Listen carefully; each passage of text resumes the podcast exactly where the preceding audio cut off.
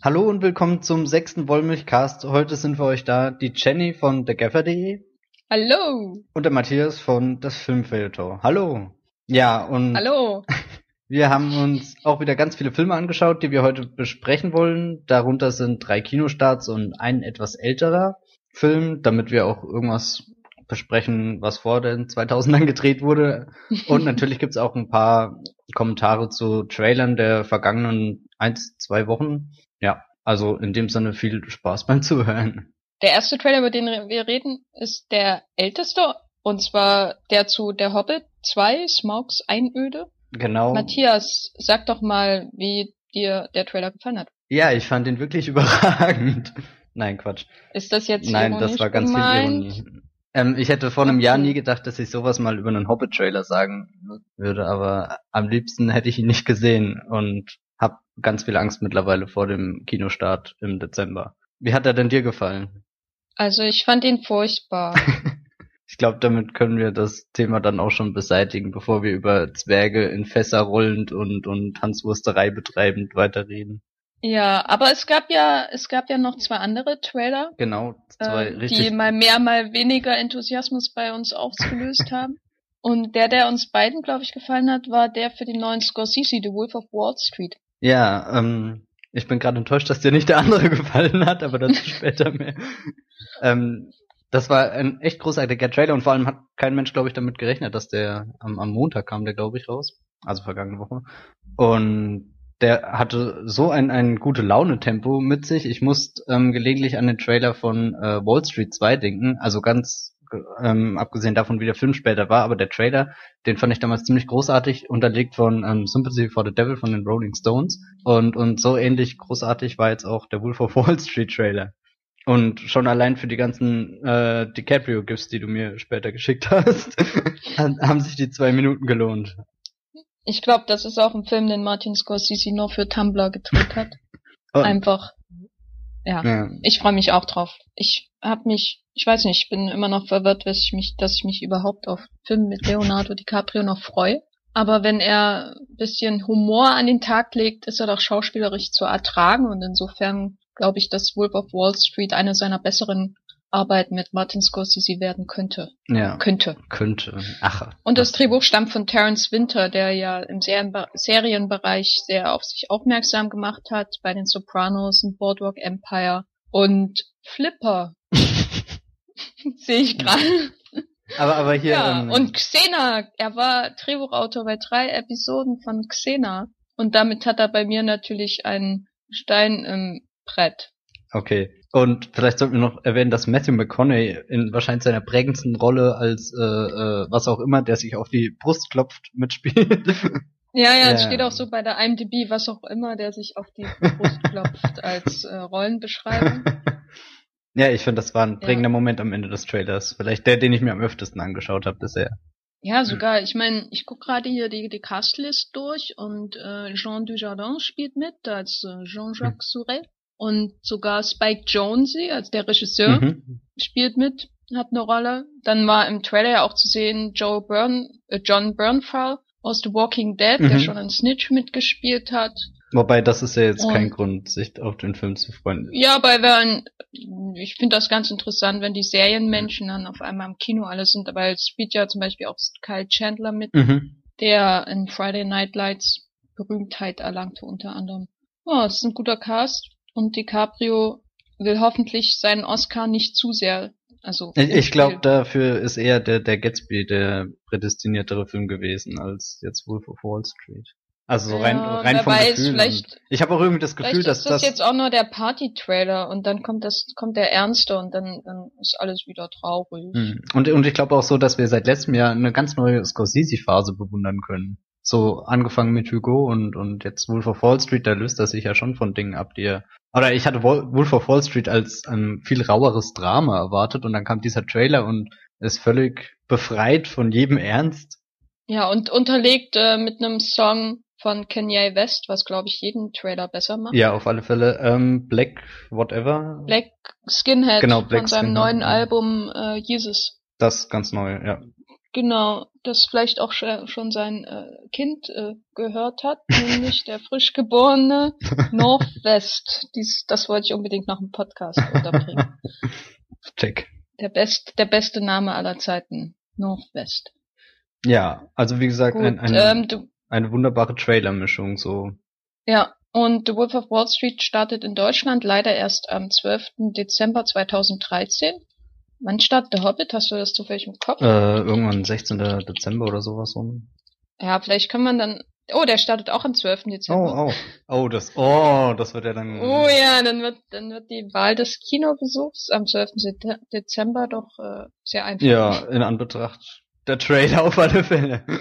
Ja, ich hoffe ja immer noch ganz Aber du wolltest ja noch über den dritten Ja. Trailer reden, ne? Ähm, genau, der dritte Trailer war nämlich der Trailer, der einen Tag später kommt, als ich am Montag dachte, Wolf of Wall Street sei der geilste Trailer der Woche, kam am Dienstag der erste Trailer zum Lego-Kinofilm. Also ich glaube, der heißt offiziell The Lego Movie einfach. Und ja, ich kann gar nicht verstehen, dass du da nicht begeistert bist. Ich war einfach nur begeistert. Das sah so putzig und liebevoll gemacht aus. Selbst wenn vielleicht die Animationen auf den ersten Blick noch unrund wirken und so und, und auch die Geschichte nichts Besonderes zu bieten scheint, oder ich weiß nicht genau, eig- eigentlich verrät ja der Trailer nicht wirklich, um was es geht, aber schon allein um Wonder Woman, äh, Superman, Batman und all diese Lego-Figuren dann in einem Film zu sehen, ach, das hat mir schon mein Herz geöffnet und als ganz großer äh, Anhänger auch der äh, Lego-Videospiele, also allen voran da Lego Star Wars, glaube ich, dass, also da, da ist die Vorfreude einfach riesengroß, weil ich auch einfach diesen Humor mag, ähm, der ja ähm, sowohl in Videospielen als auch jetzt im Trailer wieder erkennbar war. Ja, Also ich mag ja Lego auch und ich habe von den Lego-Videospielen jetzt nur das erste Harry Potter gespielt, aber das fand ich auch ganz toll. Aber für mich wirkt's halt, auf mich wirkt's wie Wreck-It Ralph 2 und das brauche ich ehrlich gesagt nicht. Aber es ist jetzt auch nichts, was ich grundsätzlich ablehne. Ich werde es nur kont ignorieren.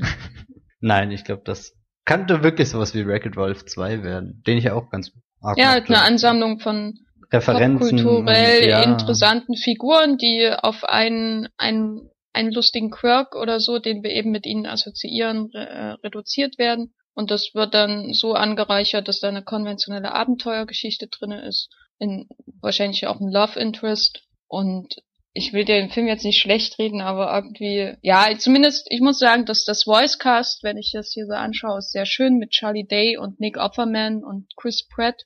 Also Chris Pratt und Nick Offerman spielen ja in Parks and Recreation mit. Will Arnett aus Arrested Development, Alison Brie aus Community und Mad Men und natürlich äh, Will Ferrell Und Liam und Neeson, Liam Neeson. Und, und, und Morgan Freeman, hallo. und Morgan Freeman. Und äh, ja, das ist schon ganz nett. Ähm, ich finde vor allem die Idee schön, dass Will Arnett Batman die Stimme leiht. Das ist so absolut perfekt, allein von seiner, ja, also Job als Batman. Und, ach. ja, aber ansonsten, hm, ich stehe auf diese, diese Selbstbeweihräucherung des 90er Jahre Geektums irgendwie nicht so, die schon bei Wreck-It Ralph ein bisschen zu viel war. Ach, ich, ich freue mich da drauf. Egal, was du sagst. Und werde ihn mir dann am 10.04.2014 im Kino anschauen. Sicherlich. Ich nicht. Ja, schade. Wir reden dann nochmal. Aber vielleicht am 11.04. ja. naja, wie dem auch sei. Wir haben ja noch einen Hauptfilm, über den wir reden wollen. Ja. Deswegen rennen wir jetzt so durch die News und, und mehrere Nebenfilme, über die wir noch reden wollen. Und der Hauptfilm hat ja äh, lässt ja indirekt auch sehr gut äh, überleiten vom Lego Movie, wo Batman mitspielt. Im Hauptfilm geht's um den Superhelden aller Superhelden, nämlich Superman, Man of Steel von Zack Snyder und Christopher Nolan, unsere Lieblingsregisseure. Und wir haben uns heute einfach mal entschieden, nicht über den Inhalt, also nicht den Inhalt einfach nur zu, äh, jetzt äh, vorzulesen, weil ich glaube, das ist bei dem Film jetzt auch nicht ganz so relevant, sondern gleich drauf, gleich hineinzuspringen in die Materie. Und nun sag doch mal, Matthias, was war denn dein Eindruck, erster Eindruck von dem Film, bevor wir jetzt auf die einzelnen Themenkomplexe eingehen? Ja, ich hatte ihn ja schon länger her, glaube zwei Wochen oder so bestimmt schon gesehen in der Pressevorführung und der erste Eindruck war voll erschlagend. Ich hatte am Abend Kopfschmerzen, aber das lag sicherlich nicht am Film, auch wenn der ziemlich dröhnt war und er war einfach so wuchtig und überwältigend, dass ich weiß nicht, ich war mir nicht sicher, ob ich ihn hassen oder lieben soll, weil er hat auf den ersten Blick alles vereint, was man, ähm, keine Ahnung, was man ähm, ähm, äh, befürchtet hat, was passieren könnte, aber gleichzeitig war ich auch irgendwie beeindruckt von dem, was ich gesehen hatte und deswegen würde ich sagen, ich habe so eine kleine Hassliebe entwickelt. Letzten Endes habe ich mich dazu entschieden, ihn zu mögen. Wie sah das denn bei dir aus? Bei dir sind die Erinnerungen noch ganz frisch. Ja, ja, ich war am Donnerstagabend im Kino und äh, das Kinoerlebnis wurde leider durch eine ungefähr 10 bis 15 minütige, so hat es sich jedenfalls angefühlt, äh, Preview von Elysium äh, äh, verlängert, das, die ich eigentlich gar nicht sehen wollte. Also ich freue mich auf Elysium, aber dadurch wurde der Kinobesuch halt endlos in die Länge gezogen. Dann war noch eine Pause zwischendrin und in, hinterher hat es gewittert, als ich mit meinem Rennrad ohne Schutzfläche durch Berlin gefahren bin und ich war so eingesaut hinterher und habe mir wieder gedacht, kaufst dir Schutzfläche und dann habe ich mir gedacht, ach morgen regnet es bestimmt nicht so wie immer. Und äh, dann habe ich mir so auf der Fahrt heim überlegt, als ich äh, triefend nass war und, und noch nasser wurde, hat sich das jetzt alles gelohnt für Man of Steel von zwei Leuten, die du eigentlich überhaupt nicht magst. Und ich war doch sehr überrascht von dem Film. Also ich hatte wirklich das absolut Schlimmste erwartet, weil, wie gesagt, Zack Snyder und ähm, Christopher Nolan daran beteiligt sind. Und, und Goya im doch, Drehbuch. Ja, ja, Goyer, David S. Goyer werde ich ja nie äh, verzeihen, dass er die Unborn gedreht hat, den ich mal das nie gesehen hatte. Das war einer der schlimmsten Filme aller Zeiten, obwohl Gary Oldman mitgespielt hat.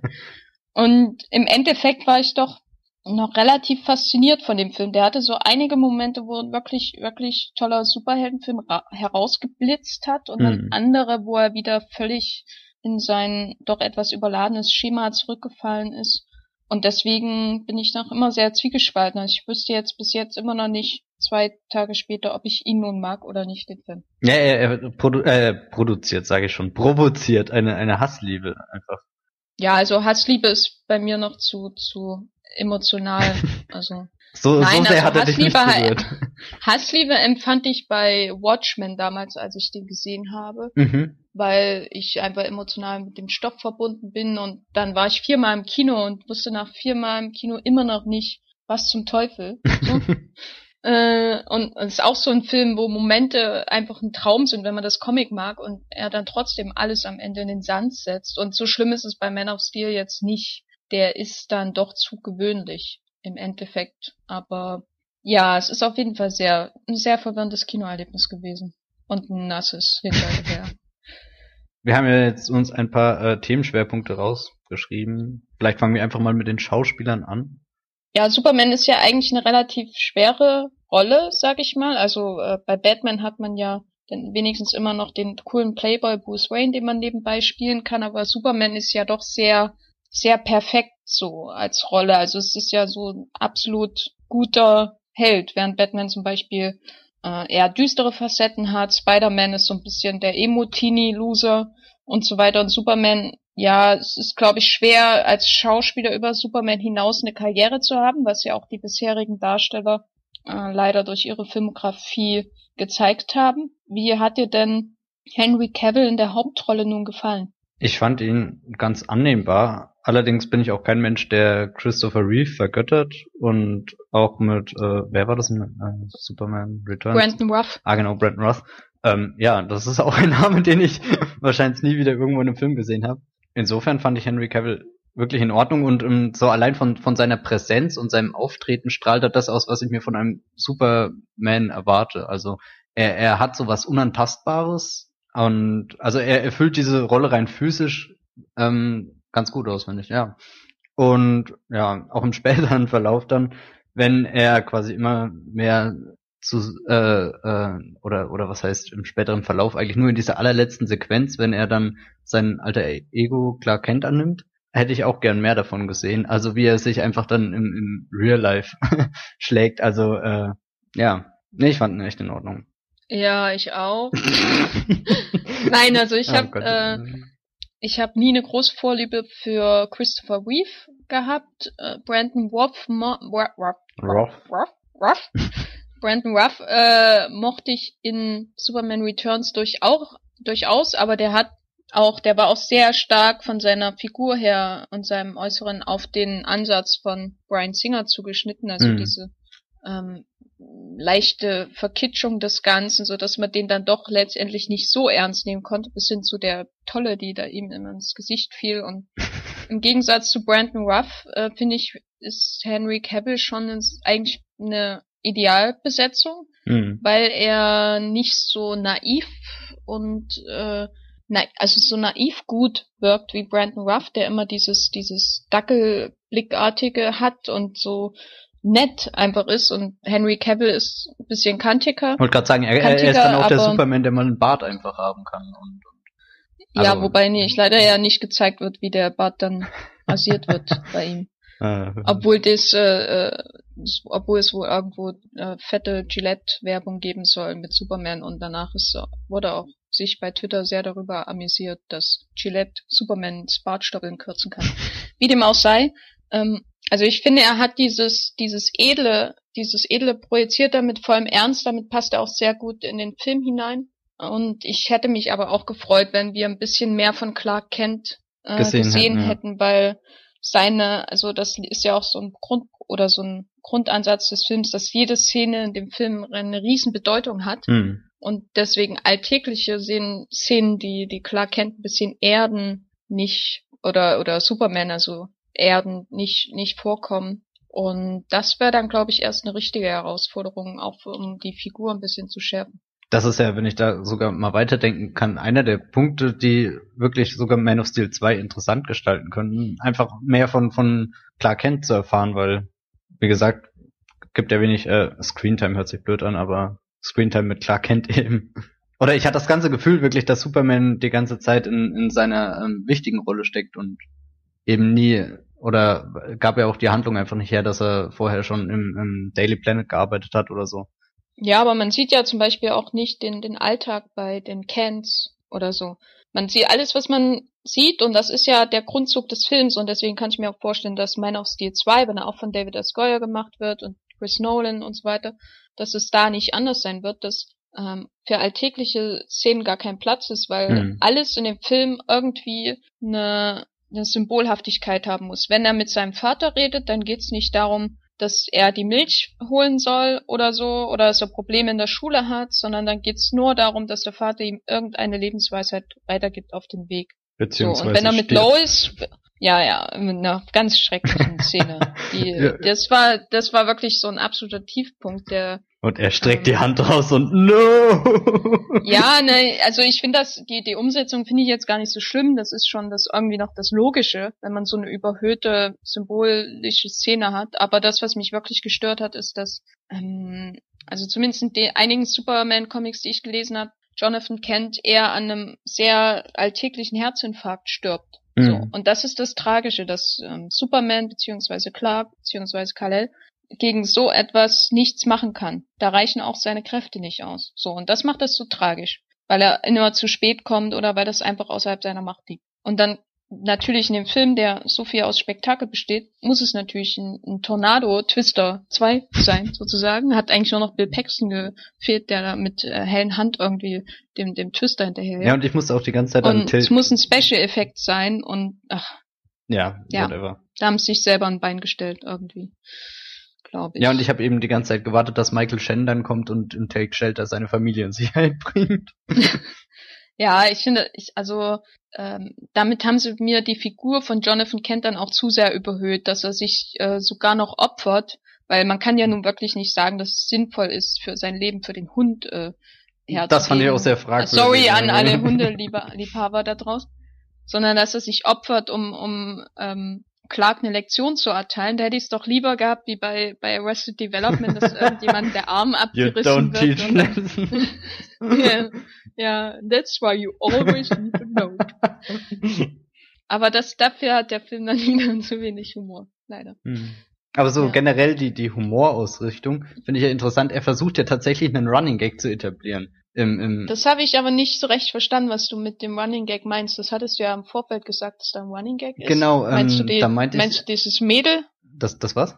Das Mädel da, die da äh, im Militär arbeitet? Nee, ähm, das meinte ich nicht. Ähm, ich meine diesen einen Jungen, der ihn erst gemobbt hat und dem er dann später ähm, doch in dem Bus, ähm, also den Bus dann ähm, Ach aus dem so, ja. Ja, und, und der Aber Typ ja kommt doch immer Running wieder Gag. vor und, und das ist wirklich so, so, also das passt gar nicht in den Film. Irgendwie wirkt das sich wie so ein Fremdkörper aus und, und ich wusste dann auch nie, ob ich jetzt lachen oder weinen soll. Also er kommt ja wirklich in den seltsamsten Stellen vor, auch ganz am Ende, wo die ähm, Materialschlacht tobt und Metropolis in sich zusammenstürzt und dann siehst du ihn wieder und er erkennt Superman oder er kennt ihn auch nicht, aber es ist einfach ein seltsamer Moment. Ähm, ich weiß ja, nicht. Ich fand das jetzt eigentlich relativ sinnig. Ich fand es auch nicht lustig. Ich glaube, das war auch nicht als lustig irgendwie intendiert, auch wenn die Leute gelacht haben, weil es halt ein etwas übergewichtiger, rothaariger Kerl ist. Ich glaube, das war auch wieder nur ähm, Symbolüberschuss des Films, dass es eben der eine andere Mitschüler, den sie überhaupt irgendwie äh, länger im Bild mhm. haben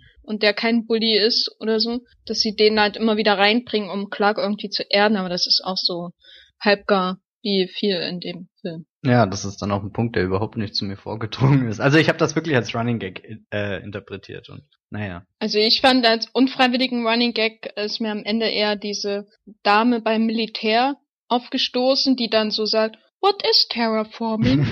und ich dachte, oh Gott, das ist beim Militär, alte Entschuldigung. Naja, das, ja, das und war die dann, dann am die, Ende das sagt, doch, oh, ist keiner fort. Das ist doch in jedem Film so, dass du die ähm, Rolle brauchst, die dann nochmal für das Publikum nachfragt und, und die Handlung erklärt. Ja, aber das geht auch eleganter und die, die, die Dialoge in dem Film sind ja auch schon sehr grenzwertig. Also. Ja, aussagekräftig, der, aber grenzwertig. Der, der beste Dialog im ganzen Film ist ja wirklich, äh, wenn General Zod zu Superman sagt, es gibt hier nur einen Weg, wie wir rauskommen. Entweder du stirbst oder ich sterbe. Und ich denk hm. so, Alter, es sind zwei Wege. Ja. Wobei ähm, auch auch dieser Satz spiegelt ja wunderbar wieder, wie wie wichtig alles ist. Also was du vorhin erwähnt hast, dass jede Sequenz auf, ähm, dass die ganze Welt in jeder Sequenz äh, Sequenz auf dem Spiel steht und das sind ja oder ich habe das Gefühl gehabt, der, je, jeder Satz war dann auch so nur für ein Ziel bestimmt. Auch wenn ähm, Amy Adams sich mit äh, Lawrence Fishburne über irgendwas total Belangloses unterhalten hat. Ja, ja. das war alles, ähm, also der Dialog war entweder heavy-handed Exposition, also vor allem die Rolle von Russell Crowe, der ja leider nicht gesungen hat. Ja, das war meine ganz große insgeheime Hoffnung, aber ja. Wenigstens ein gutes oh, Nachtlied. Irgendwie irgendein Krypt, äh, kryptonisches Gutnachtlied. Sagt man kryptonisch? Stimmt. Nein.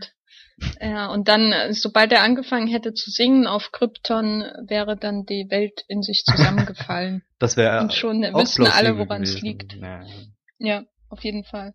Ja, also entweder war der, waren die Dialoge äh, Exposition oder sie waren äh, Lebensweisheiten. Und das ist dann haben wir das Wort also bedeutungsschwanger schon verwendet? Das könnte man jetzt an dieser Stelle einbauen. Ja, auf jeden Fall. Also vor allem die Rolle von Kevin Costner ist dahingehend einfach hm. unerträglich weise, muss man sagen. Irgendjemand ähm, hat auch Kevin Costner mit einem ähm, zusammengeschrumpelten Sam Neill verglichen. ja, oder ein Sam Neill, auf den ein bisschen Wasser gegossen wurde und der dann wächst auf einmal. Ja, ich weiß nicht, ich fand es auch irgendwie bitter. Aber wie ist dir denn äh, Amy Adams aufgefallen, um jetzt mal über eine der Damen im Ensemble zu reden? Ich, ich mochte sie ganz am Anfang, wie sie eingeführt wurde. Das war eine starke Frauenrolle, dachte ich. Also sie kann ja den Männern auf dieser Station richtig Kontra geben. Aber nachdem sie eingeführt wurde, hat sich ihre Figur weder weiterentwickelt, noch hatte sie sonderlich viel ähm, Screentime. Das war ziemlich schade. Und deswegen ja, bin, ja. also ich bin wirklich, also Amy Adams ist vielleicht ich mag sie als Schauspielerin wirklich gern und auch in Back in the Game, den ich letztes Jahr gesehen hat, war sie so in etwa das Element, was den Film für mich noch gerettet hat und mich dazu bewegt hat, ihn weiter zu verfolgen.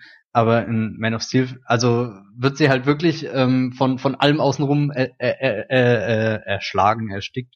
Also sie geht einfach dann im Chaos unter irgendwann und das war sehr viel verschenktes Potenzial. Auch weil ich die Rolle von Louis Lane und und ihre Beziehung zu Superman durchaus interessant finde, aber da gibt das Drehbuch dann eben auch nicht viel her.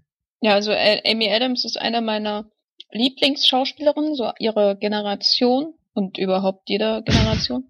Ich wollte gerade sagen, du wirst jetzt nicht relativieren, oder? nein, nein, jeder Generation. Und ich glaube, wenn sie den, die Brücke ins Alterswerk, sage ich mal, bei Frauen ist es ja in Hollywood immer über die 40, schafft, äh, dann, dann könnte sie auch wirklich so eine ganz, ganz große werden. Aber ja, also das, was mir an Lois Lane als Figur gefällt, ist, dass sie ja im Grunde so ein Typ ist aus den Screwball-Komödien der 30er Jahre. So die, diese schnell äh, plappernde, starke Journalistin, Mhm. die aus jedem irgendwie die Wahrheit hinauskriegt Auch durch irgendwie ihre, ein bisschen ihren Wortwitz. naiv ist, oder? Also, Kann man Nö, schon nicht sagen. unbedingt. Also Lois Lane, also äh, Lois Lane ist eigentlich schon sehr stark, so als Figur. Die sieht ja auch, die hat ja eigentlich auch lange Zeit, zumindest in den Comics, keinen Blick für äh, Clark Kent, weil er eben so ein, wie so ein bumbling Fool, so ein Loser ist, der die ganze Zeit rumstolpert und so. Und das ist sie, das macht sie halt aus. Sie ist nicht die schön, äh, die, die nette MJ von nebenan, sag ich mal. mhm. ähm, oder auch nur, ähm, wer ist die Figur von Gwen Stacy? Gwen ist sie jetzt auch ja. nicht, sondern sie ist schon sehr, sehr eigenständig und stark und das, was mir an ihr gefällt, ist, dass sie im Grunde Clark gar nicht braucht. So, also sie ist eigentlich unabhängig von ihm lebensfähig, während das bei vielen anderen Comic Love Interests nicht der Fall ist. Die würde, also MJ ohne die Beziehung zu Spidey würdest, der würdest du keinen Panel in einem Comic widmen, weil sie relativ langweilig ist. Lois Lane dagegen ist einfach eine sehr unterhaltsame Figur an sich und das ist in dem Film überhaupt nicht spürbar. Am Anfang ist sie stark, aber danach ist sie hauptsächlich dazu da, um ähm, von Russell Crowe Expositionsdialog zu bekommen und äh, ein bisschen mit Antje Traue äh, Bitchfight zu machen. Und ansonsten wird sie gerettet, im Gegensatz zu tausend anderen Bewohnern in Metropolis, äh, deren Häuser zerstört werden, weil warum nicht? es sieht Und, cool aus hier, ähm, also. Ja, insofern finde ich es schade, weil bei Amy Adams, als ich das gehört habe, also ich war schon bei dem Projekt am Anfang sehr skeptisch wegen besagten Regisseur und Produzenten. Hm.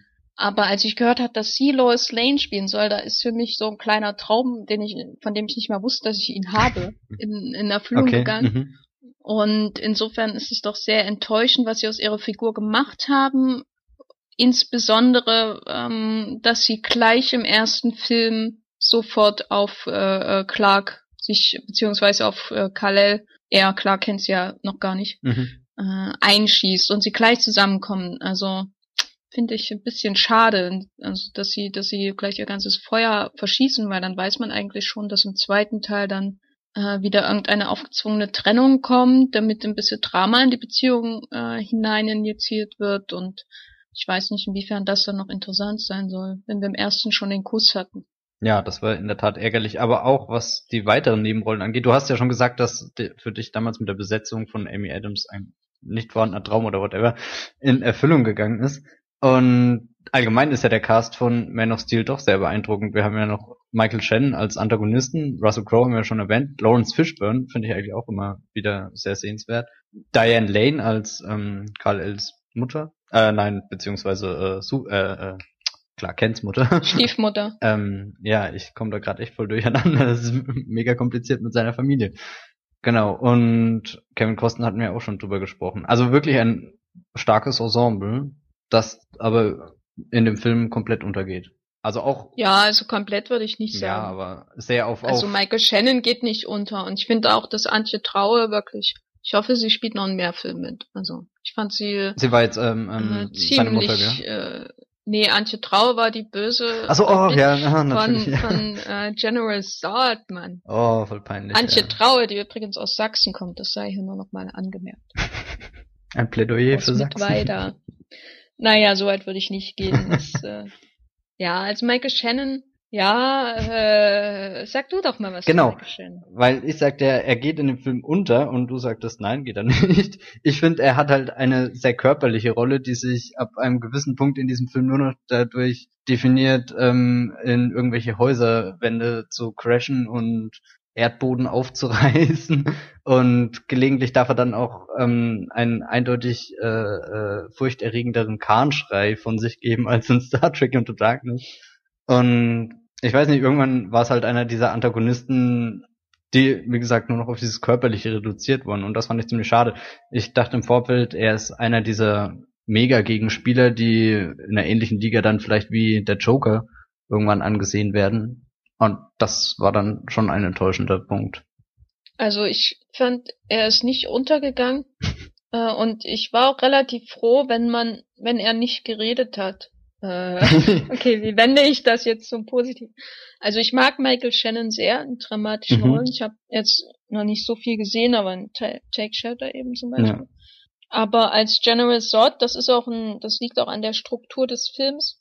ähm, verschießt er so als Bösewicht recht früh sein Feuer, weil er ja, er kommt ja schon in dem Prolog vor, in dem äh, erklärt wird, wie es um Krypton steht und warum Krypton untergeht und das Kind weg muss. Wobei so das war ja fast noch eine elegante Einführung oder ja, ziemlich plausibel und so, logisch. Und das ist wieder so typisch Hollywood-Blockbuster. Wir müssen euch Zuschauern gleich am Anfang alles präsentieren, was wir in den Karten haben. Also mhm. wir müssen euch gleich den Bösewicht zeigen, wir müssen gleich einen riesen Action-Setpiece zeigen, das überhaupt keine Begründung hat, weil ich will nicht Russell Crowe als Action sehen und ich will auch nicht sehen, wie er auf seiner fliegenden äh, Dino-Libelle gleich über Krypton hinweg äh, äh, summt. Keine Ahnung. summt, singt.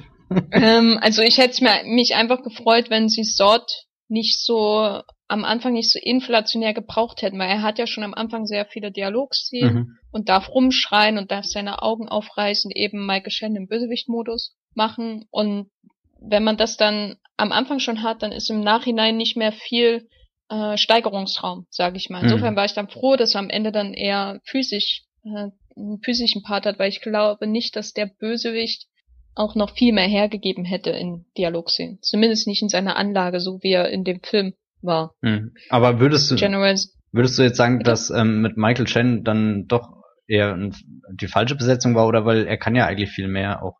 So, ja, ich, ich hatte einfach von einem Schauspieler wie Michael Chen als Antagonist wirklich was, was Ehrfurchtsvolles erwartet und das war's dann leider nicht. Ja, aber das muss eben dann auch auf der Drehbuchseite sein. Ja. Und wenn das nicht da ist und er nur der Militär ist, der denkt, er hat das Recht dazu, den ganzen Planeten auszulöschen. Und das ist ja eigentlich ein interessanter ähm, Ansatz, dass es gar nicht einer ist, der in sich böse ist, sondern einer, der ähm, als sich als Prämisse gesetzt hat, ich muss alles und der auch so geboren wurde, was er ja leider erst in der letzten halben Stunde eigentlich erklärt, dass er so geboren wurde, um Krypton mit jeder Phase seines Körpers zu beschützen. Und dass ihn das dazu führt, dass er eben die Erde auch angreift und Superman und dieses Terraforming da durchführen möchte. Es ist ja eigentlich alles ein interessanter Ansatz, weil er dadurch nicht der reine langweilige Bösewicht ist, sondern so Motivation hat, die relativ gut nachvollziehbar ist. Aber dar darüber hinaus, über dieses, diesen bloßen Monolog, den er am Ende hält, wo er seine Motivation erklärt, viel zu spät im Film,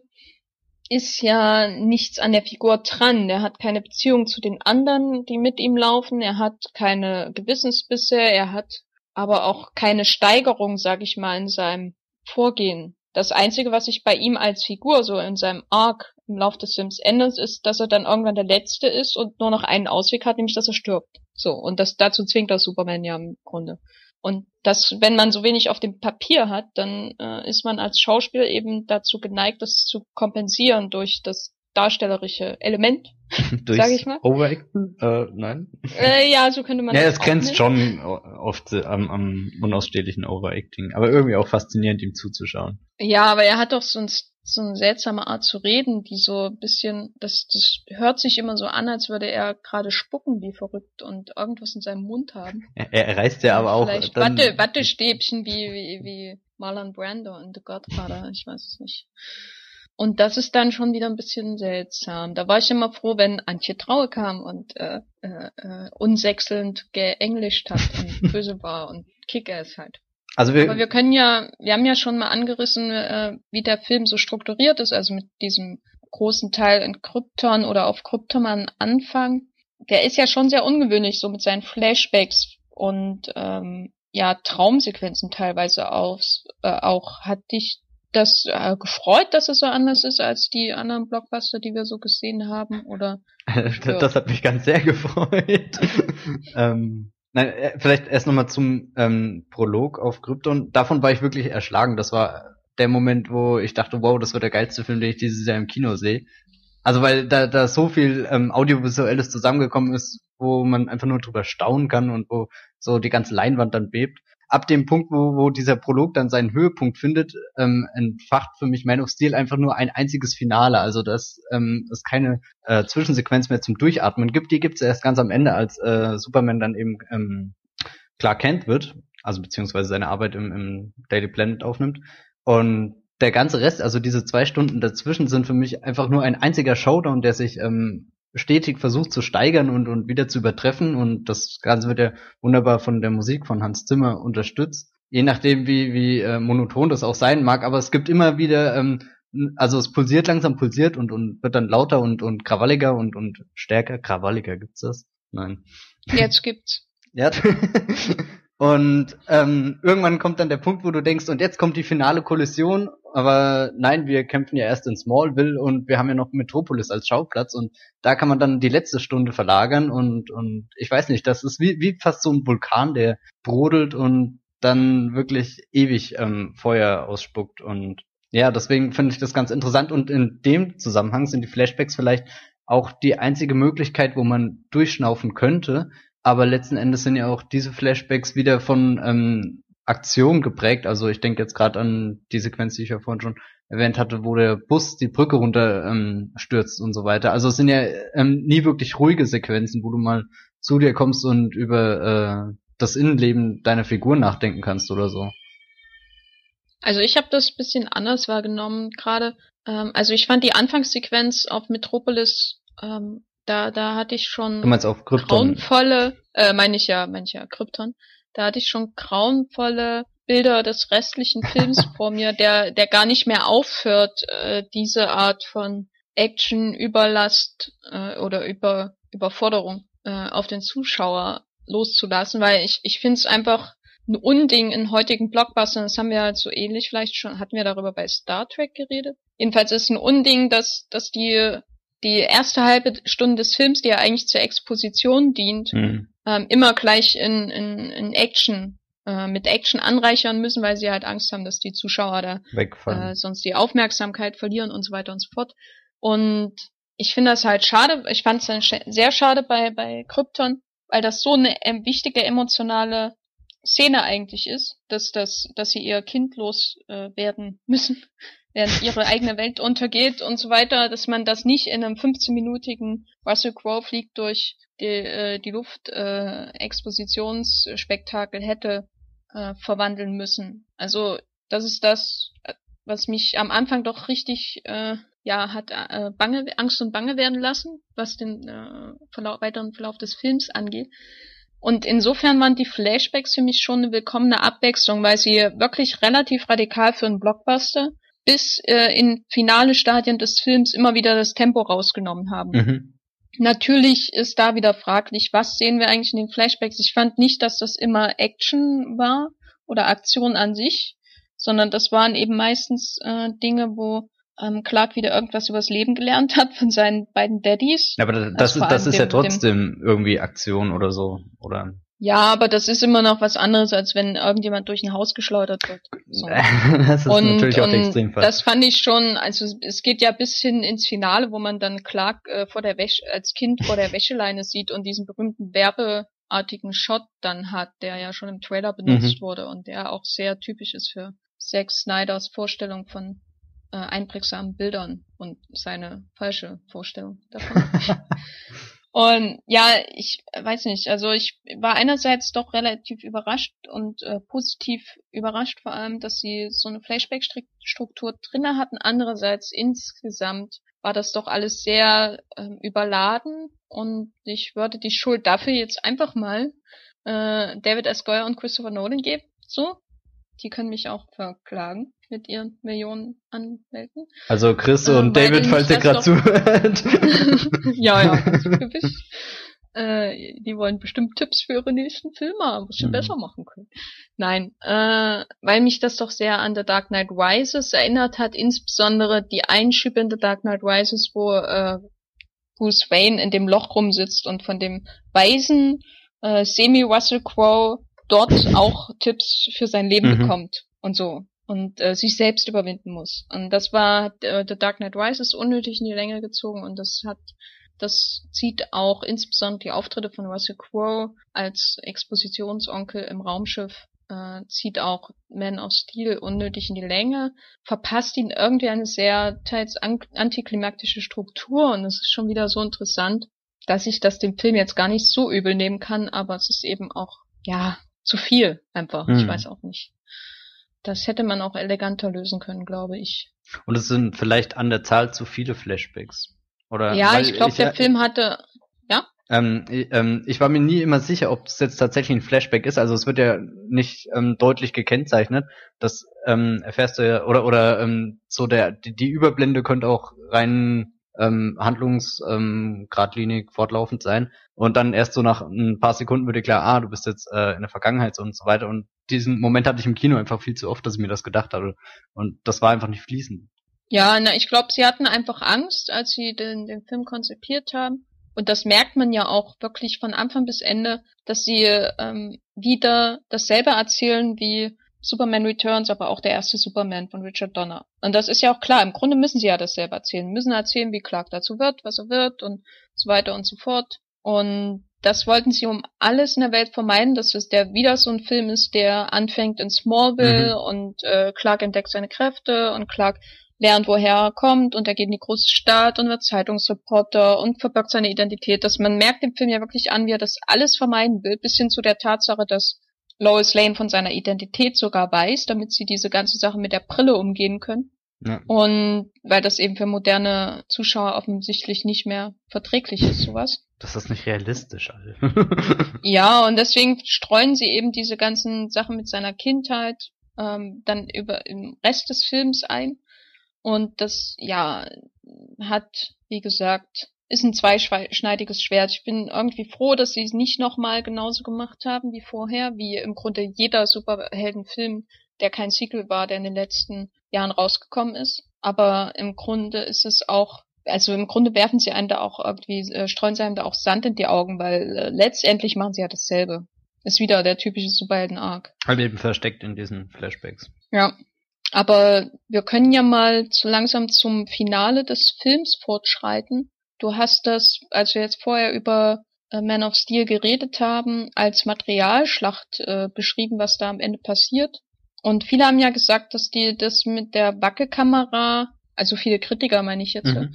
äh, sehr negativ aufgestoßen ist. Ist das dir, ist das bei dir auch so gewesen? Hat dich die Action gestört in dem Film? Ich, ich mochte sie teilweise, aber gelegentlich fand ich es dann zu viel und auch an irgendeinem Punkt vielleicht redundant. Aber generell auch gerade die Verwendung von Wackelkammer und so, das hat mich irgendwie fasziniert. Das war auch was, was den ganzen Film so, so aufbrausend und so unruhig gestaltet hat und diese zweieinhalb Stunden doch ziemlich schnell vergehen hat lassen. Also selbst wenn es ähm, redundant war, war es nicht wirklich langweilig. Ähm, also das hat dann fast den Effekt von so einem Transformers-Film am Ende, wo wirklich immer irgendwas passiert, aber ähm, vieles davon ist nicht mehr so wichtig und ähm, selbst wenn dann ein großes Hochhaus in sich zusammenfällt, kann das zehn Minuten später von noch was Giganterischem getoppt werden. Und ähm, ich saß manchmal mit äh, ganz weit aufgerissenen Augen da. Zum Beispiel gibt es diese Sequenz am Ende, wenn ähm, sich Sot und und ähm, Superman durch die Häuser so kicken und und also die, diese Häuser schluchten.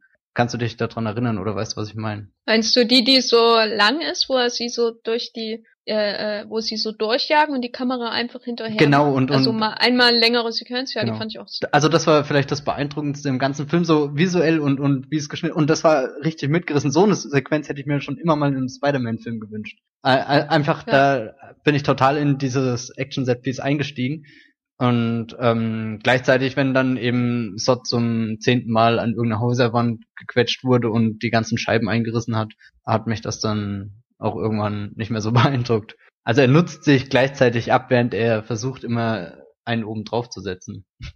Also mir ging das ähnlich, ähm, wobei die Wackel, ja, also die, die Wackelkamera, die die Kritiker so bemängelt haben, fand ich doch sehr erfrischend. Mhm. Auch gerade äh, dieser rein und raus. Eher emotionalen Szenen naja, das war ein bisschen überstrapaziert, aber ich äh, verstehe schon, warum sie es gemacht haben, äh, weil, weil sie ja mhm, mhm. darstellen wollen, wie jemand fliegt und das ist gar nicht so einfach.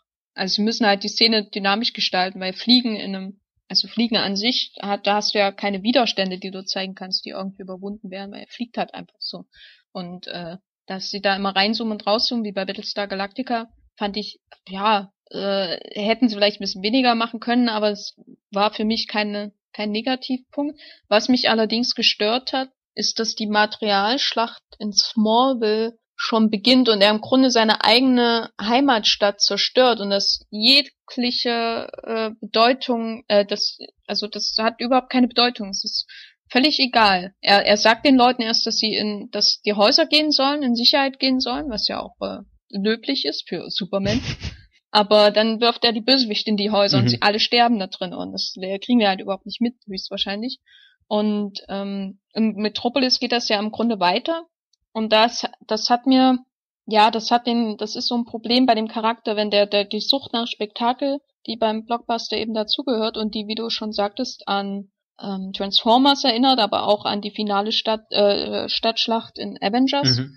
Denn die Sucht nach Spektakel so völlig gegen die Figur von Superman an sich, wie er in den Comics ist, gewendet ist. Weil selbst bei Superman Returns gibt es Szenen, wo Superman ähm, so herabstürzende Teile und so vor den Menschen äh, äh, äh, äh, zerstören will, um die Menschen zu schützen und so weiter. Und das ist immer unglaublich wichtig, dass äh, er den Gedanken hat, ich muss hier den Bösewicht besiegen, aber ich muss auch aufpassen auf die ganzen Menschen, die jetzt in der Stadt sind. So. Und das ist bei äh, Man of Steel völlig im Hintergrund. Er rettet zwar Lois Lane, wenn sie irgendwo aus dem Himmel fällt, so wie immer, was ja in jedem Film sein muss.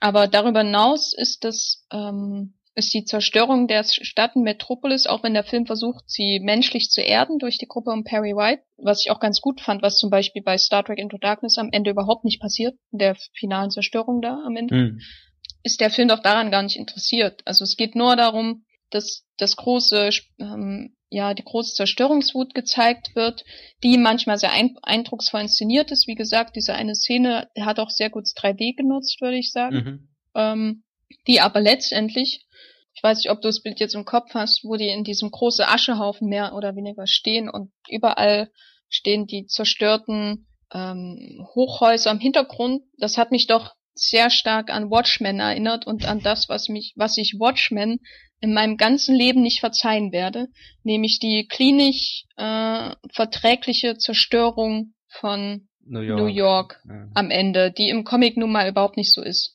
Äh, und äh, in Man of Steel ist mir die Zerstörung am Ende auch zu klinisch perfekt. Also man wird nicht gewahr, welches Opfer hier gebracht wurde.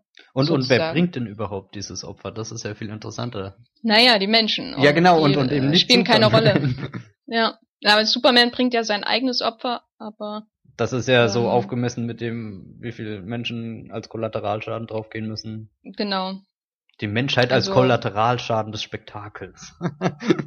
ja, naja, ja, es ist schon. Also ich fand, ich fand die Idee schön, dass die Menschen ihm wirklich dabei helfen müssen, dass er diese zwei ähm, gravitationsmanipulierenden Terraform-Dinger äh, zerstören muss, weil die Menschen müssen ja einerseits das in äh, Metropolis zerstören, er das ja. irgendwo am anderen Ende der Welt, was auch seltsam ist, also dass er dorthin geht, wo, wo kein Mensch ist und sie dorthin, wo jeder quasi in Gefahr ist, aber das lässt sich ja noch irgendwie logisch begründen. Mhm, und das ist eigentlich eine schöne Idee. Das hat mir auch gefallen, dass sie die Menschen da nicht nur Zuschauer sind, auch wenn der Film sie oft so inszeniert, als sie rein, also man, der Film ist ja in der zweiten Hälfte voll von Szenen, wo Leute einfach nur Schreien. sabbernd in den Himmel starren, so. Und letztendlich, ähm, obwohl er so Ansätze hat, dass die Menschen doch hilfreich sind und Superman nur mit ihnen das Böse besiegen kann, äh, letztendlich sind sie doch nicht mehr als die, die Randfiguren, die dann eben auch sterben müssen und das ist für den Film nicht weiter von Interesse.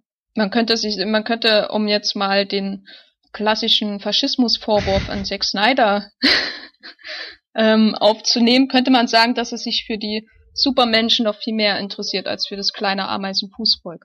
Deswegen äh, in, ähm, wird auch so viel Dramatik in die Tötung von General Zod investiert und so wenig in die Tatsache, dass Tausende von Menschen gestorben sind, weil die sind für ihn auch völlig uninteressant sind ja auch nicht so mus muskulös und hm. heroisch und fliegen können sie auch nicht. Das sind eigentlich schon langweilig, diese Menschen in dem Film. Ja, ja, die Untermenschen. Aber weil du gerade ähm, Sot und nochmal angesprochen hast, wie ähm, hat dir denn die Wendung gefallen, dass sich Superman dann, also Achtung Spoiler, entscheidet ihm das Genick rumzudrehen? Naja, es ist ja, eigentlich wird er ja dazu gezwungen. Also, das würde ich nicht mal als Ah, nicht mal, Entscheidung, ja, weil Sot, Sot zwingt ihn ja zum, zur Sterbehilfe sozusagen, weil Sot sagt ja mehr oder weniger, dass ähm, sein Leben ohne Kryptonier keinen Sinn hat, weil die dieses Teil, wo die ganzen Krypton äh, äh, Embryonen drinnen sind, wird ja zerstört mhm, und, und seine Kompagnons sind auch alle tot. Und damit hat er keine Lebensaufgabe mehr und zwingt durch dadurch, dass er versucht, diese Familie da ähm, zu braten, die eigentlich auch hätte wegrennen können, aber dazu reicht dann wohl nicht ihre Intelligenz. Ähm, die waren sicherlich halt einfach Superman so dazu. erstarrt und, und ja, ja, ja. Äh, zwingt Superman dazu, ihn zu töten. Ich fand es, also es war schon ein sehr emotionaler Moment, der sicher einige Fans wütend machen wird, weil Superman grundsätzlich nicht tötet. Also mhm. das unterscheidet ihn von Batman. Genau, darauf wollte ich jetzt hinaus, die, die, dazu stehst. Konflikt in den DC-Comics zwischen Batman und Superman aus. Aber ja, ich sage mal, im, sag mal, im, im Comic-Universum war die Szene nicht besonders clever. Im Film-Universum, also in dem Universum, das der Film sich selber schafft und so wie er mit anderen Leben umgeht, ist es eigentlich in sich sinnig und ich ähm, fand es hier auch als emotional mitreißend und ein der wenigen Momente, der ehrlich emotional mitreißend war und mhm. obwohl er auch wieder so ein großes Symbolmoment war, wie jeder Moment in dem Film. Äh, ja, also ich kann damit leben, aber ich frage mich auch hier wieder, wie wollen sie das in einem späteren Teil toppen? Also eigentlich sind das so Momente, die man nicht im ersten Teil gleich verprät. Man darf nicht im ersten Teil gleich Superman töten lassen. Das ist sowas, was eigentlich ihn in eine Tiefkrise stürzen muss. Sowas sollte am Anfang eines Films stehen und danach bitte muss er es irgendwie überwältig, äh, überwinden, was er getan hat. Aber sie machen das alles gleich im ersten Teil. Hm. Also dürfte ihnen der Stoff ausgehen. Oder, oder wir sehen halt Nein. jetzt dann den Emo-Superman. Ähm, nee, ich glaube nicht, dass die Filme dann so viel Gedächtnis beweisen, dass das ihnen in späteren Teilen verfolgen wird. Ja. Hast du noch irgendwas, einen interessanten Punkt oder wollen wir vielleicht zum Fazit schon vorgehen? Äh, na, mein, mein interessanter Punkt ist noch, dass ich möchte, dass David Esquire nie wieder ein Drehbuch schreibt. Also David, ich wenn du jetzt bis hierher durchgehalten hast. Kannst du aufhören. Ja, das ist sehr wahrscheinlich. ja, er kann meinetwegen die Unborn 2 und 3 und 4 drehen. äh, damit ist er, glaube ich, besser bedient als bitte, bitte mit äh, Superhelden. Gerade aus dem DC-Universum. Ich liebe DC-Helden, weißt du, Marvel ertrage ich nicht mehr, aber bitte, bitte. Es reicht. Ja, ja, insgesamt hätte ich dem Film, glaube ich, ein bisschen mehr mh, hm, Leichtigkeit und äh, Humor gewünscht. Wobei, mein kann, Letzter Einwurf.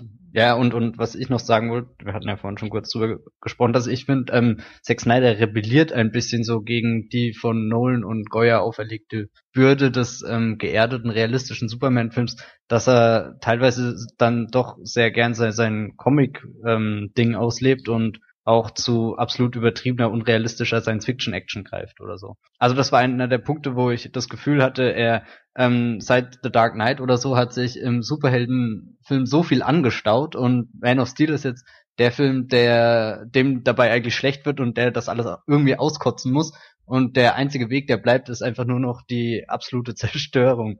Und sowas hätte sich Herr Nolan in The Dark Knight Rises nie getraut. Ja, aber ich glaube, Batman ist dafür auch nicht ähm, der richtige Held. Also ich glaube, deswegen macht Nolan auch Batman und, und Zack Snyder macht jemand als Superman, weil so eine Zerstörungsorgie kannst du gar nicht mit Batman umsetzen. Gut, aber es wäre ja durchaus denkbar gewesen, dass Man of Steel weitaus weniger Zerstörungsorgie, äh, Orgie, oh Gott, Orgie. Oh, oh, oh, oh, zerstörungsorgiastisch. also äh, ähm, nach den ersten zwei Trailern und ähm, war ja durchaus denkbar, dass es vielleicht ganz überschaubar wird mit Action-Set-Pieces und ja, so. Ja, aber das ist äh, heutzutage, glaube ich, einfach Usus bei einem Blockbuster. Ja, ich habe manchmal da so einen naiven Glauben an die Menschheit. Ich, ich nicht. Hm. Ich bin so äh, äh, ja. äh, von Sam Raimi Spider-Man geprägt, wo viele bunte Farben sind und gute Menschen. ja, äh, mein Beileid. Dankeschön, ähm, damit kann ich leben. Gut. Ähm, ja, also ich würde abschließend vielleicht zu Superman, also mein, mein Fazit zu Superman, also Man of Steel, ist, glaube ich, um jetzt nochmal deinen Punkt aufzugreifen, dass ich nicht finde, dass er sich wirklich gegen die Nolan-Nitisierung des Superheldentums äh, äh, sträubt. Eher im Gegenteil. Er, er hält sich sehr, sehr zurück, was die, die Ästhetik, die wir normalerweise mit Zack Snyder assoziieren, angeht. Und das ist sicherlich auch nicht so schlecht, dass er das macht, weil jetzt einen endlosen Zeitlupen-Superman zu sehen wäre jetzt auch ein bisschen unerträglich gewesen. Gleichzeitig merkt man doch im völligen äh, Ernst der Sache und auch in diesem Versuch, alles ähm, zu überpsychologisieren, also wirklich jeden einzelnen Moment in dem Film, das ist das, was ich meinte mit Symbolismus Mhm. und so weiter, dass das absolut die, die Christopher Nolan Handschriften, vor allem die David S. Goyer Handschrift trägt. Weil ich glaube nicht, dass Zack Snyder einer ist, der so viel Interesse an Charakteren hat. Sie Sucker Punch.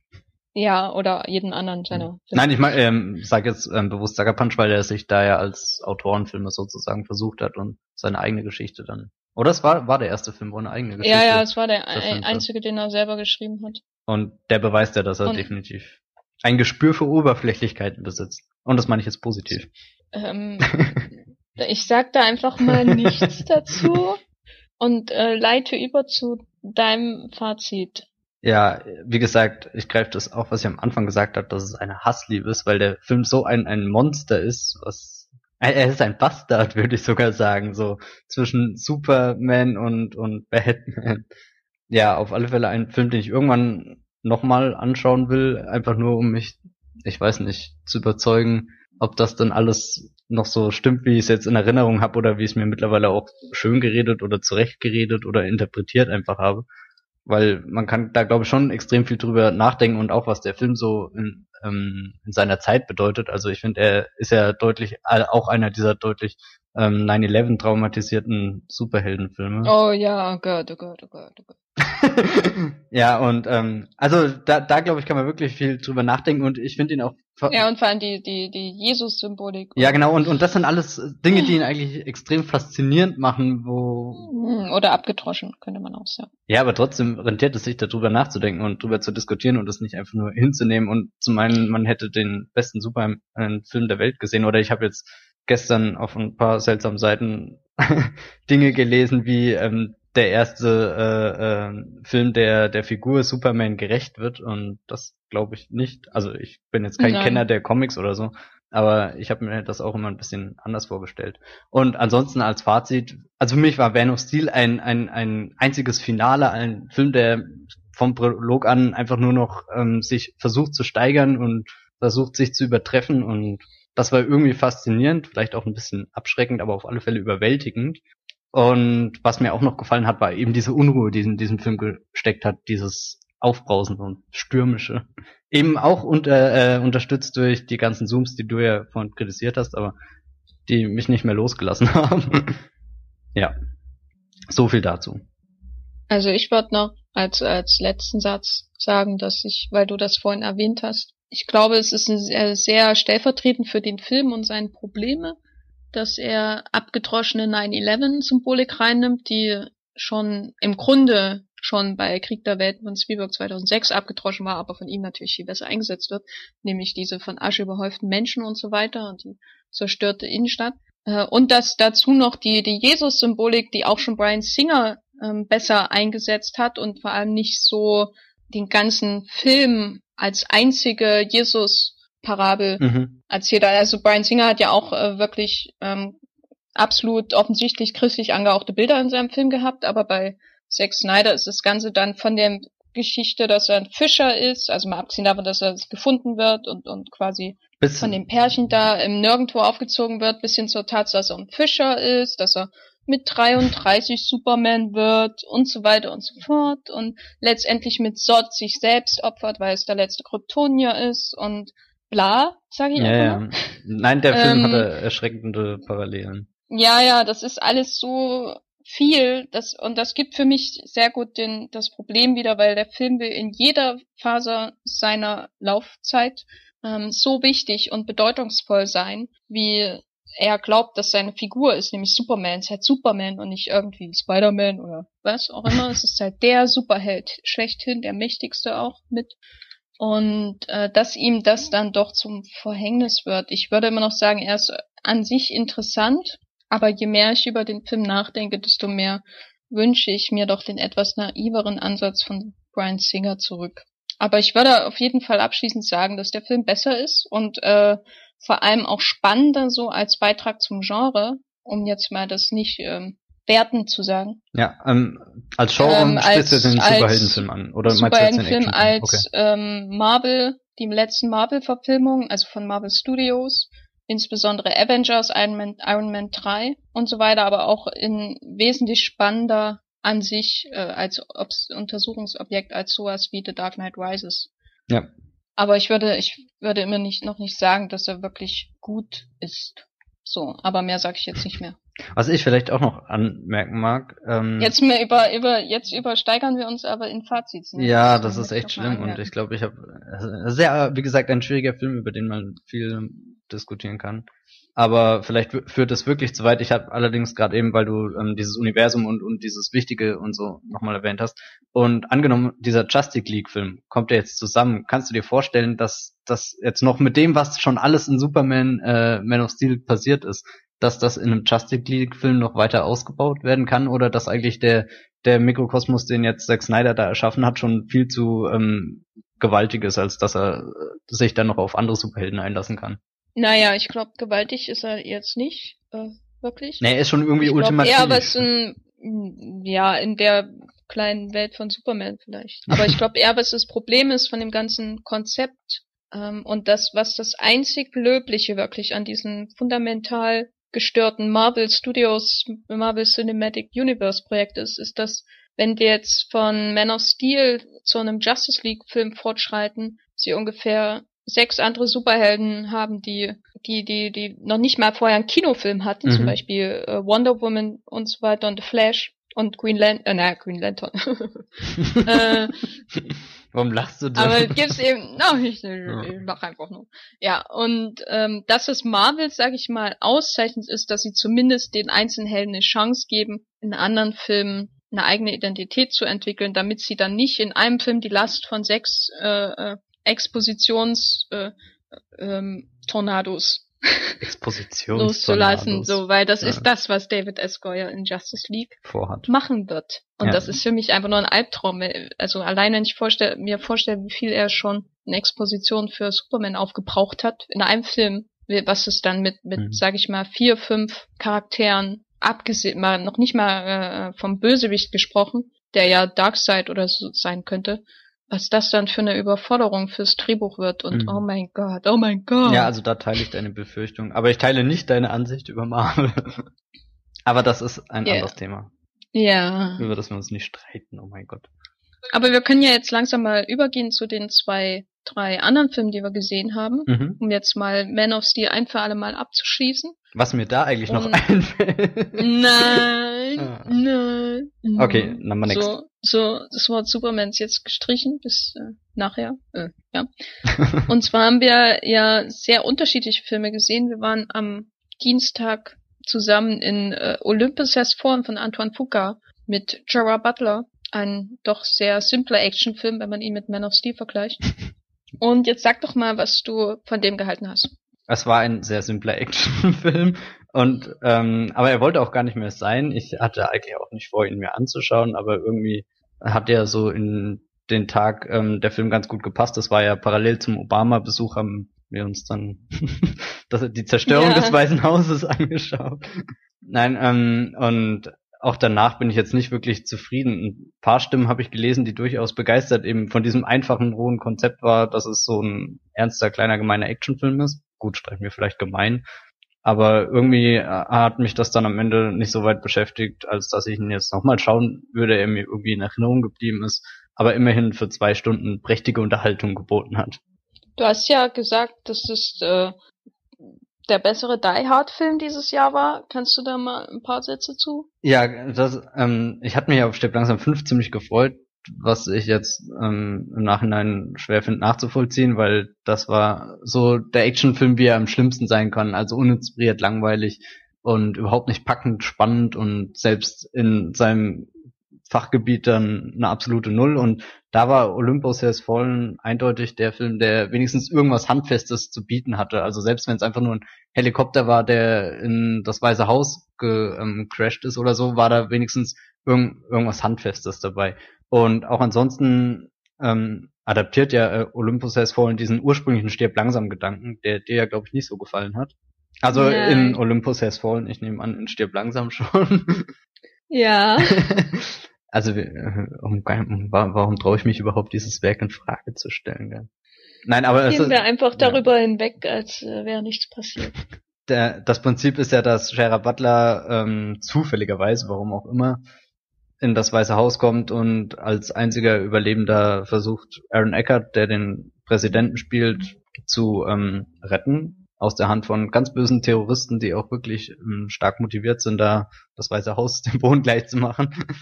Ja, und ähm, dieses Spiel dann eben, dass, dass er der einzige Mann in diesem einen Gebäude ist und nur ähm, ganz sporadisch via Funk mit der Außenwelt Kontakt hat und keiner genau was weiß, was vor sich geht. Und das war eigentlich schon ein, vielleicht keine nette Hommage an Stirb langsam.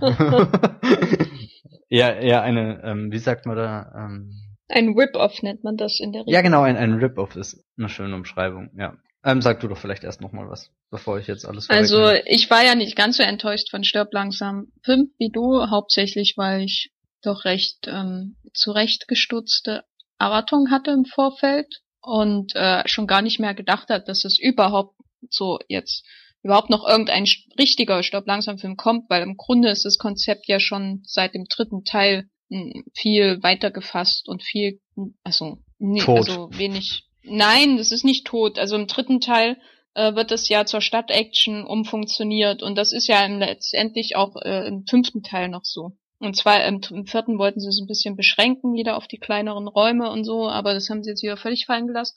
Und ich fand ihn jetzt nicht so schlimm wie viele andere, aber ich werde jetzt auch nicht Stirb langsam 5 kritisieren.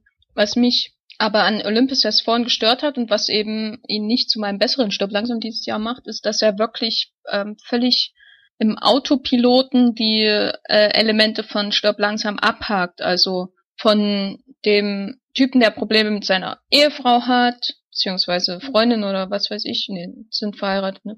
Hm. ähm, der da irgendwie zumindest im, im Unterschied zu Stirb langsam noch am Anfang so emotionale Verbundung hat, die ist ja wenigstens, ist ja wenigstens etwas, das verbindet ihn ja mit dem Präsidenten, diese, dieses Drama am Anfang. Aber wirklich äh, dann bis hin zu, ich muss jetzt hier äh, noch mit meiner Frau telefonieren, wenn ich hier in tödlicher Gefahr bin und, und fast heulen. Was, was äh, Bruce Willis, also was schon eine der am wenigsten erträglichen Szenen in Stopp langsam ist. Also wo er da im Bad sitzt und seine Füße bluten und er telefoniert äh, mit seinem Kumpel da draußen und äh, heult und das ist schon so, hm, bitte mach's nicht so lang. Das ist auch, aber das übernehmen sie quasi komplett, nur weniger emotional und irgendwie auch so, ja, weil wir müssen halt, ne? Die Frau spielt ja auch sonst keine Rolle. Mm, Ja, sie rettet ganz viele Menschen im Krankenhaus hier. ja, weil sie ist ja, ich sag mal, Holly Gennaro ist eine andere Figur als als diese Figur Ja, da jetzt in, in generell in gebe ich dir da Fallen.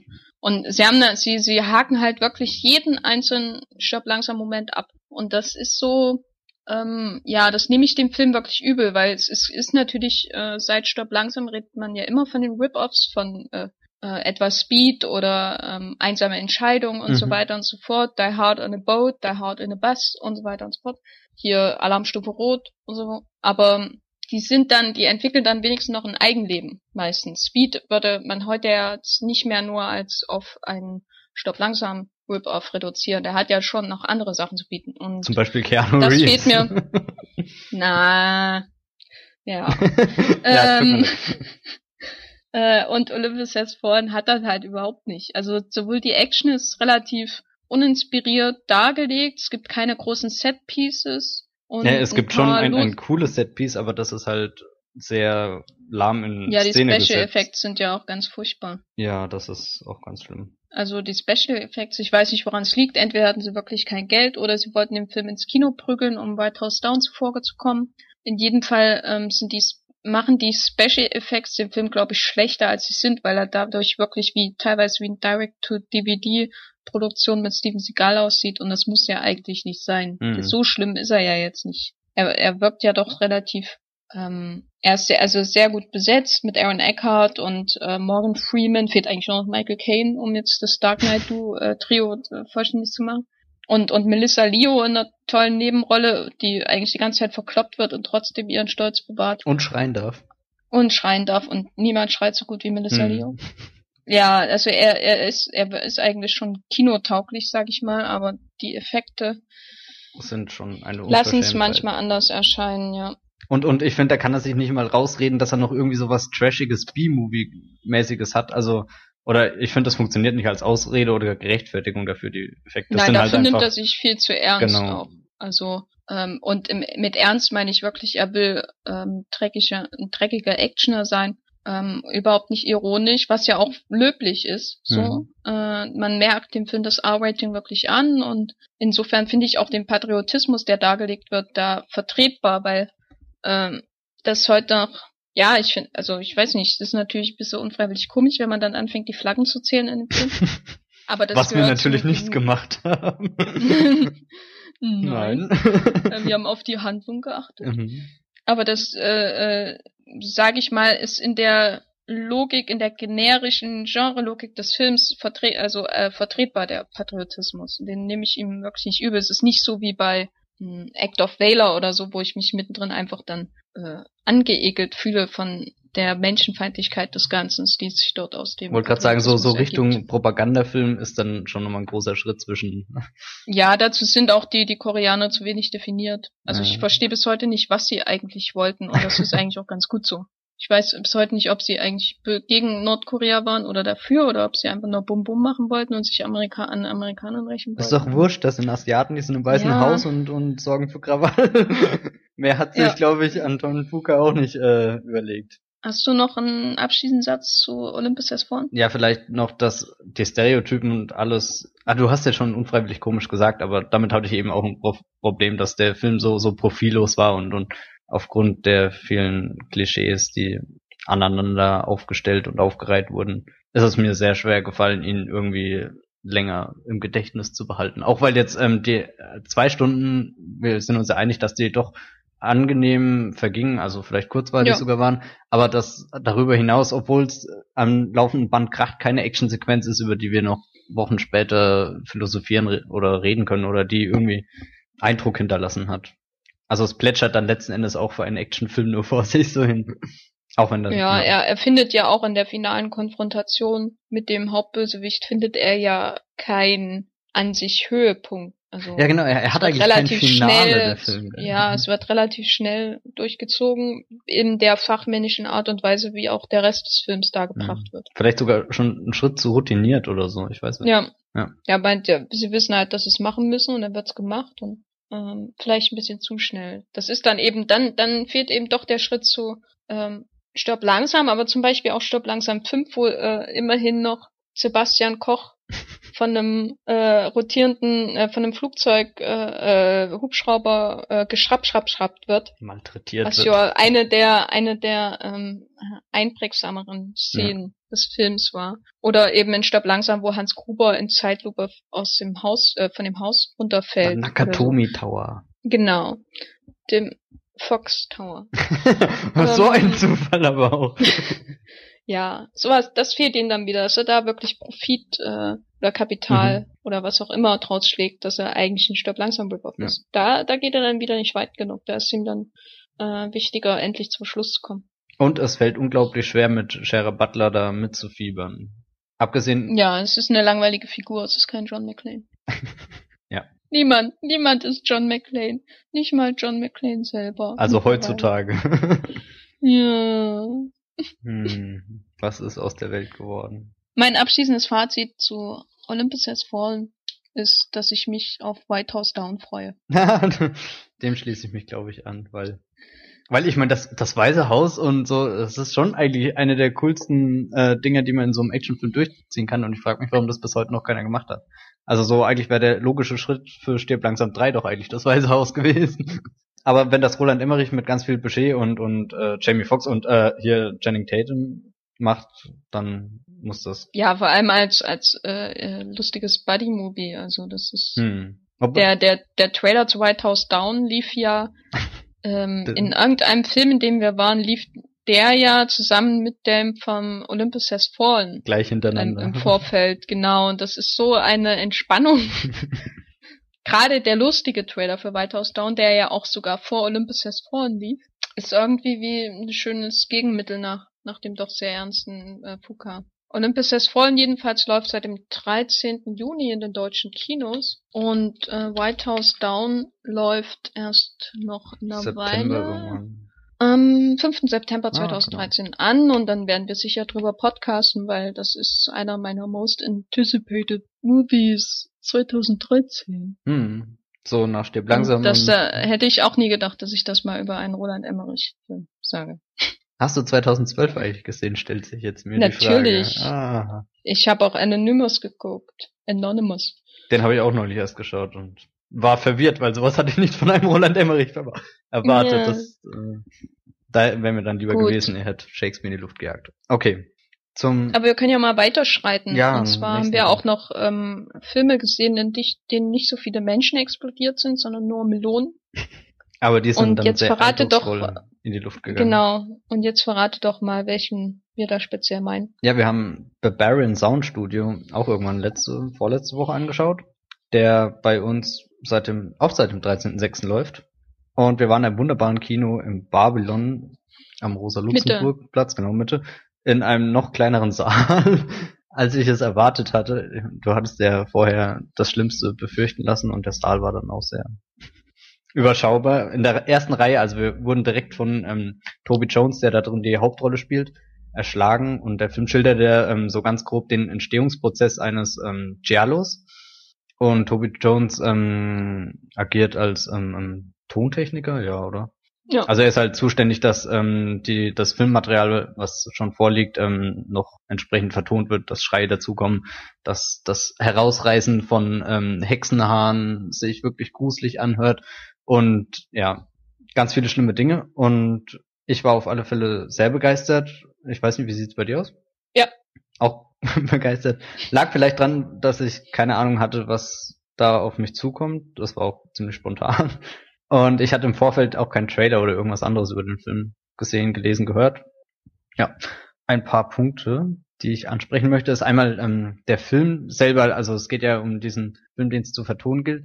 Und davon sieht man ja ähm, nie irgendwie einen Ausschnitt oder so. Ähm, man hört immer nur die Beschreibung, die dann wahrscheinlich im Drehbuch steht oder die dem Tontechniker da zugrunde liegt, also was da gerade passieren könnte. Und schon allein dieses Kopfkino, was da teilweise entsteht mit den ähm, dazugehörigen Sounds, ist ähm, erschreckend oder ich weiß nicht. Also diesen Giallo möchte ich nie sehen, der da produziert wurde. Ich glaube, er hat sogar einen Namen, aber ich habe ihn jetzt vergessen. Der Equestrian Vortex heißt er. Ja, genau. Und auch ansonsten war das ein, ein sehr kleiner, ähm, gemeiner Film, der auch wirklich spannend war. Ich saß da zwischendrin und hatte Herzklopfen. Ich weiß nicht, ob das beabsichtigt war oder ob ich da einfach nicht abgehärtet bin, da ich jetzt auch nicht die Welt anchecke. Heißt es nicht, dass du, dass du lebst, Ja, ich lebe. wenn du, Was? wenn dein Herz klopft? Ja, aber, aber es hat- wäre es ja hat auch ein schlechtes Zeichen, wenn das nicht klappt. Es hat jetzt im, im, im überhöhten Maße geklopft, also so. dass- Ach so, ja. gut. Nee, das wollte ich nur noch mal, also, weil sonst sollte es vielleicht mal zum Arzt gehen, wenn das nicht so der, der No- Normalfall ist. Dass das, äh, aber erzähl weiter. ja, ähm, ja, und nachdem ich dann beim Arzt war, ach nee, ähm, und ähm, also eben der der Film ähm, wird dann auch immer ähm, spannender, je mehr Toby Jones in die Machenschaften des Regisseurs und Produzenten da involviert wird und hinter den Kulissen bei dem Produktionsprozess dieses Films läuft ja auch gar nichts rund, aber das sind auch alles nur so Dinge, die ähm, ähm, ich weiß nicht, ähm, beiläufig sind und da, das Wichtige ist nämlich die Atmosphäre, die dabei entsteht. Das ist nämlich extrem angespannt und man traut sich kaum zu atmen. Und weil, weil wirklich ähm, jeder Moment oder in diesem Fall jeder Ton, jeder Sound wichtig ist und das ist eben ähm, ein Film, den man mit allen Sinnen dann sozusagen wahrnimmt und vielleicht bewusster, als man andere Filme wahrnimmt, weil er, äh, weil Bilder und so eindeutig und oder nicht eindeutig, aber einfach sind, aber gerade durch die ähm, Soundkulisse dann extrem viel entsteht. Das fängt dann dabei an, dass eben, wie schon einleitend erwähnt, die ähm, Melonen mit riesen Macheten zerquetscht werden und so. Und das passt dann nicht nur auf den Film, der vertont wird, sondern eben auch auf die Situation. Und da lassen sich ganz viele Doppeldeutigkeiten raus sehen oder raus erleben. Und ich glaube, man kann den Film auch ganz vielfältig interpretieren und einfach aufnehmen.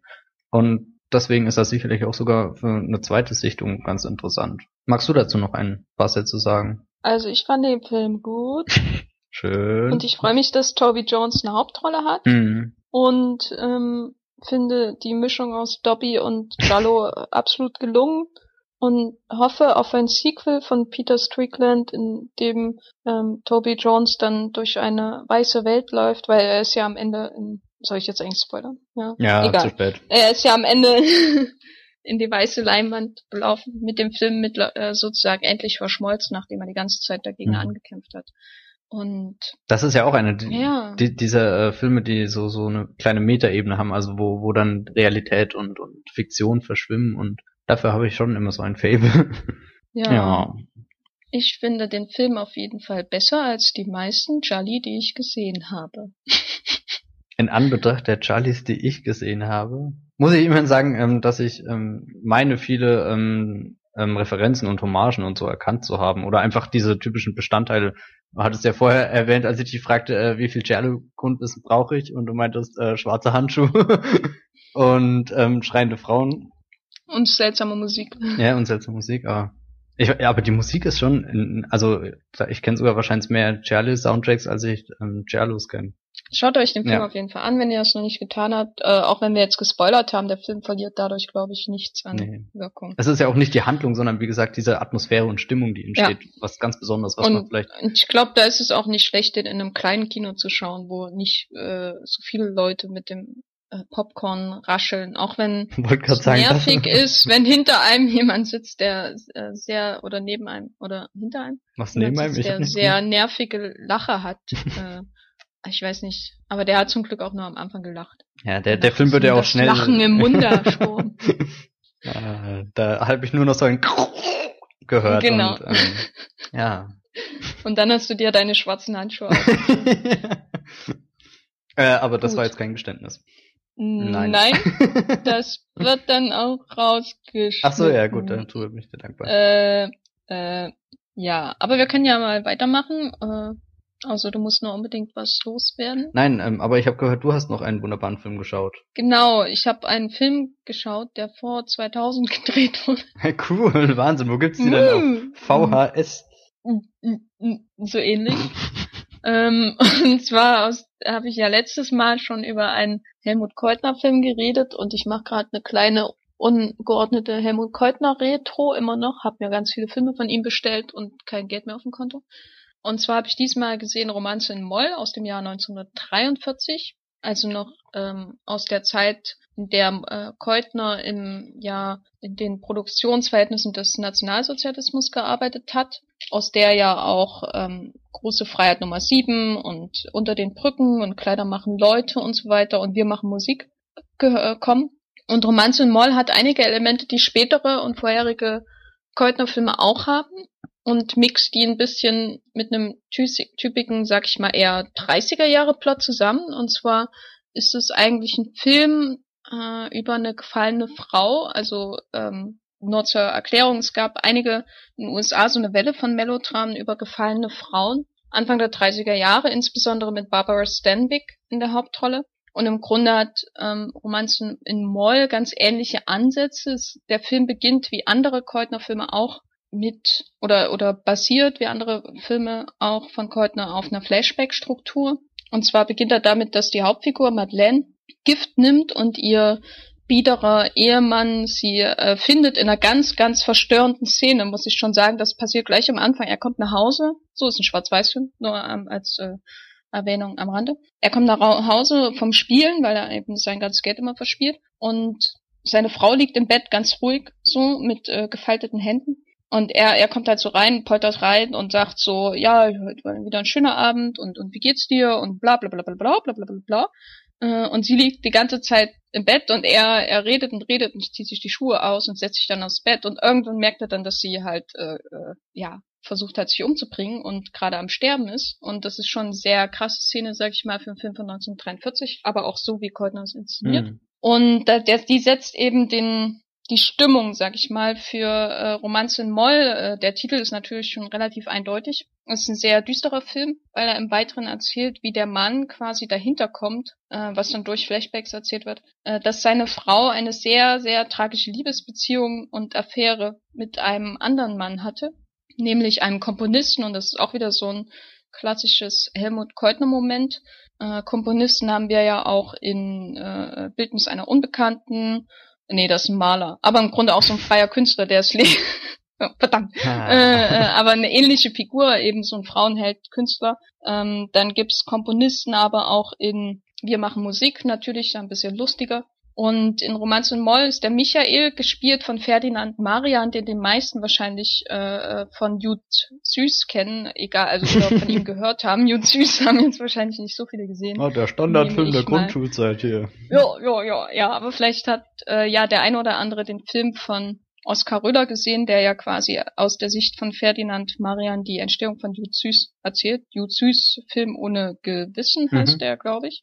Ja, und Ferdinand Marian, der wie eine sehr schleimige Version von ähm, Jimmy Stewart irgendwie aussieht, spielt diesen Komponisten, der armen, äh, sag ich mal, kleinbürgerlichen Dame eine tolle Kette kauft und sie damit irgendwie für sich gewinnt und sie beiden verlieben sich und natürlich passiert es dann, dass einer seiner reichen Freunde, ähm, der zufällig der Vorgesetzte von dem Ehemann ist, von dieser Affäre äh, Wind bekommt und damit stürzt die Frau quasi ins Verderben. Ähm, diese Geschichte ist, wie gesagt, also ein richtiges Melodram, nur eben mit ähm, Keutnerschen Touch und ganz, ganz ausgezeichnet inszeniert, muss ich sagen. Also ich, je mehr Keutner ich sehe, gerade die frühen Keutner sind, un, also mit früh meine ich die zur Nazizeit entstanden, sind unglaublich, äh, insbesondere die in Schwarz-Weiß wie er das, äh, die, die, die Schwarz-Weiß-Kontraste, äh, aus den Schwarz-Weiß-Kontrasten so ein Glitzern, so ein trauriges Glitzern entwickelt, das so wirken die Bilder manchmal, als hätte jemand drüber geweint. Das ist schon sehr,